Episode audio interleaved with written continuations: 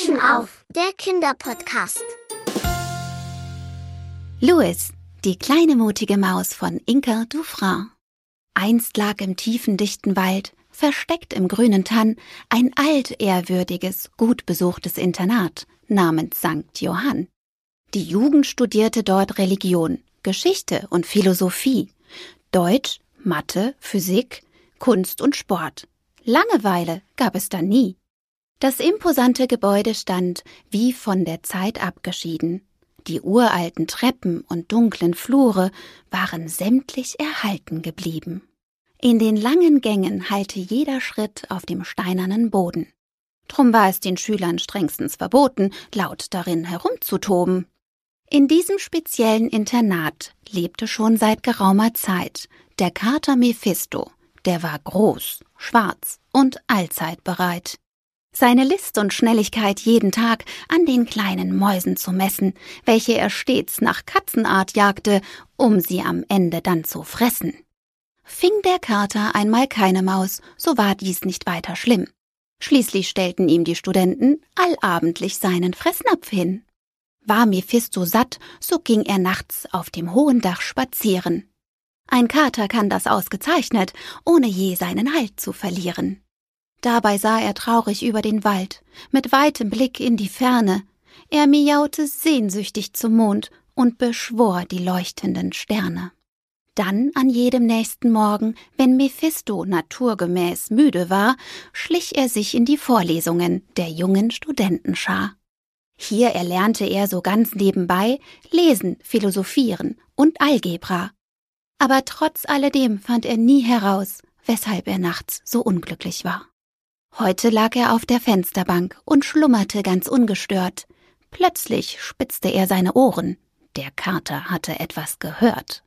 Dort, piepstend, hüpfte ein Mäuselein durch den langen Flur und dachte nicht an die Warnung der Mäuseeltern, dass hier der Kater wachte. Die kleine freche Louismaus liebte die Flure mit den vielen Türen. Es machte ihr einen riesigen Spaß herauszufinden, wohin sie alle führen. Den Kater hatte Louis noch nie gesehen. Sein Mut wuchs jeden Tag mehr. Bis jetzt hatte er auch viel Glück gehabt, doch dieses Mal irrte er sich sehr. Die Vorlesungen waren gerade vorbei. Langsam gingen die Türen auf. Damit nahm auch das Mäuseschicksal unaufhaltsam seinen Lauf. Mephisto streckte jetzt alle Pfoten weit von sich und er sprang fast lautlos, kraftvoll und elegant von der hölzernen Fensterbank. Der Kater wartete, bis die Studenten aus ihren Hörsälen liefen. Trotz des Verbotes war es sehr laut, zumal alle durcheinander riefen. Endlich! Mephisto schlich in den Flur und spitzte Ohren und Nase. Der kleine Louis schnupperte gerade seelenruhig an der gläsernen Vase. O je, da hatte der geübte Jäger die freche Maus schon entdeckt. Ganz vorsichtig schlich Mephisto sich an, dass der kleine Leckerbissen nicht erschreckt. Die kleine Maus aber sah in dem Glas der Vase zwar leicht verschwommen, doch zum Glück gerade deutlich genug den gefährlichen Kater kommen. Sein Spiegelbild hatte der kluge Mephisto trotz aller Jagdkunst nicht bedacht und das gewarnte Mäusekind hat sich schnell aus dem Staub gemacht. Louis flitzte los durch tausend Beine, blitzschnelle von Tür zu Tür. Der Kater Mephisto schoss ihm sofort, wütend, fauchend, hinterher. Ganz außer Atem erreichte Louis das elterliche Mauseloch, in welches er sich, Gott sei Dank, in letzter Sekunde verkroch. Die Mäuseeltern freuten sich sehr, Louis wohlbehalten wiederzusehen, doch er hatte den Kater angelockt. Wie sollte es jetzt weitergehen? Mephisto aber war stinkesauer. Niemals gewann hier die Maus. Der Kater lag lauernd vor ihrem Loch. Irgendwann kam die Maus wieder raus. So verging die Zeit, die Stunde, der Tag und sogar die folgende Nacht. Der Kater und auch die Mäuse waren alle um ihren Schlaf gebracht. Den Kater Mephisto störte das wenig. Schließlich war er das Wachsein gewohnt. Dagegen überlegten die Mäuseeltern, ob ein Fluchtversuch sich lohnt. Sie wohnten unter der breiten Treppe, am Ende vom langen Gang. Eine Flucht war hier ein Kunststück, den Mäuseeltern wurde bang. Es gab nur zwei Ausgänge am Mauseloch, die beide im Blickfeld des Katers lagen. Es musste schnell eine Ablenkung her, um einen Ausbruch hier zu wagen. Ganz früh am nächsten Morgen dann kamen die zwei Mäuseeltern überein. Um jeden Preis musste ihr Kindelein, die kleine Louismaus, gerettet sein. Entschlossen gaben sie ihrem Schatz einen Abschiedskuss für immer vielleicht und hüpften piepsend vor des Katers Nase. Mephisto dachte, die hab ich gleich. Der Räuber sprang auf, aber wieder erwarten schlugen seine Krallen hart in die Wand, denn die Mäuseeltern waren sofort zurück ins andere Mauseloch gerannt. Und an dem abgelenkten Kater vorbei lief unbemerkt die kleine Louismaus und flitzte dann, so schnell wie der Wind, aus dem Internat in die Freiheit hinaus. Über den dunklen Flur, die breite Treppe hinein in den schützenden Wald. Erst als die kurzen Beinchen versagten, machte die kleine Maus endlich Halt. Louis verschnaufte erst einige Zeit, dann rappelte er sich wieder auf. Überall standen meterhoch Tannen, gefüllt bis in den Himmel hinauf. Von oben im Morgengrauen funkelte ihm ein letzter, einsamer Stern entgegen. Der kleine Mäuserich wurde ganz traurig, allein wollte er auch nicht weiterleben. Solang Mama und Papa gefangen blieben, machte die Flucht für Louis keinen Sinn. Er musste unbedingt wieder zurück ins Internat zu seinen Eltern hin. Doch wie konnte ihm das nur gelingen? Der böse Kater wartete schließlich dort. Verzweifelt ließ Louis die Ohren hängen. Wäre er doch besser gar nicht erst fort. Nun ist's aber immer, wenn du glaubst, es ginge für dich nicht mehr, dass der Himmel aus Mitgefühl helfen möchte und schickt dir einen Engel daher. Und so geschah es. Louis erblickte einen Vogel, einen kleinen bunten. Jetzt flog die Meise von ihrem Zweig laut zwitschernd zu ihm nach unten. Hihi, du siehst aber lustig aus mit deinen hängenden Ohren. Doch Louis antwortete ihr nicht. Er fand den Vogel sehr ungezogen. Hallo, ich bin Piep. Und wie heißt du? wollte das Vögelein nun wissen. Was machst du hier allein im Wald? Deine Eltern werden dich vermissen. Da schluchzte Louis. Ich musste fliehen vor einem gefährlichen Kater.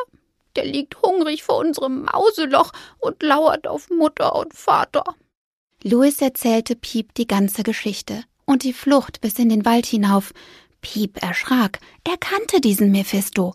Der gab garantiert niemals auf.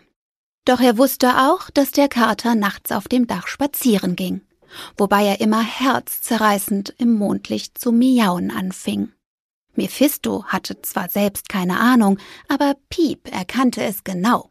Der Kater war einsam, ihm fehlte nur zu seinem Glück eine Katzenfrau.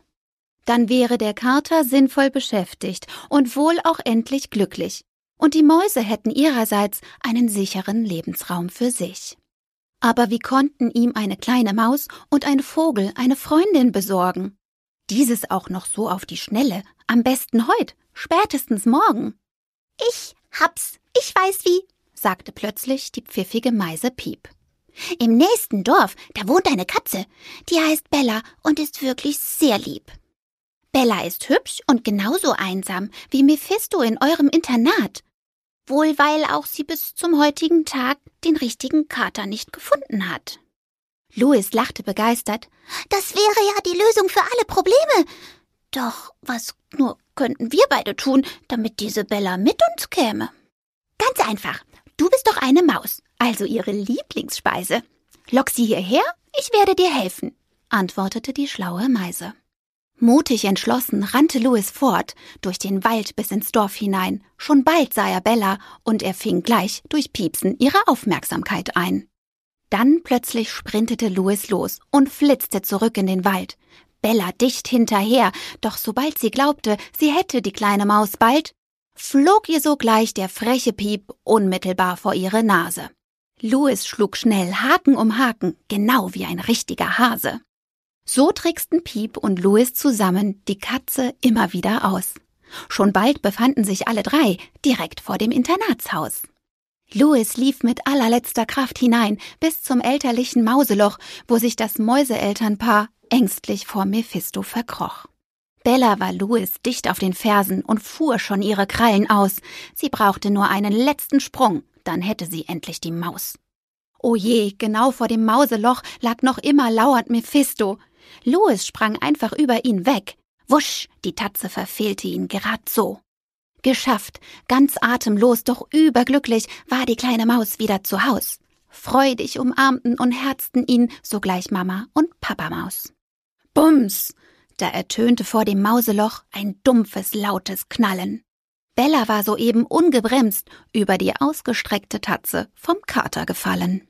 Sogleich folgte ein wütendes Gefauche zwischen den beiden Katzen, und dann begann ein gefährlicher Kampf mit acht messerscharf bekrallten Tatzen. Seht, gleich siegt wohl mit dem nächsten Hieb der starke Mephisto, ganz klar. Doch der merkte plötzlich, dass sein Feind eine wunderhübsche Katzendame war. Verdutzt hielt er inne und zog geschwind seine gewetzten Krallen ein. Ebenso schnell entschied er bei sich, diese hier soll mein Weibchen sein. Mephisto half höflich der Bella auf und stellte sich artig vor. Dabei streichelte nun der Kater sanft über Bellas verletztes Ohr. Zunächst war die Katze sehr irritiert, doch bald außerordentlich verzückt. Dieser Mephisto war groß und stark und offenbar nach ihr ganz verrückt. So besann sie sich und schnurrte sanft, und ihr Blick wurde liebevoll. Von diesem Kater beschützt zu werden, das wäre schon unglaublich toll. Mephisto vergaß die Mäuse und führte Bella verliebt auf das Dach hinauf. Louis und seine Mäuseeltern atmeten endlich erleichtert auf. Auch Piep flog herbei, er hatte gerade das Katzenpaar auf dem Dach gesehen. Die Mäuse bedankten sich bei ihm und verabredeten ein Wiedersehen. Die verliebten Katzen bekamen sechs Kätzchen und sind für immer zusammengeblieben. Mephisto hatte sein Glück gefunden und war endlich auch nachts zufrieden. Und bei unserer lieben Mäusefamilie? Da nahm das Leben erneut seinen Lauf und wenn seine Mäusegeschwister spielten, passte der schlaue Louis gut auf sie auf. Hör jetzt unseren Kinderpodcast.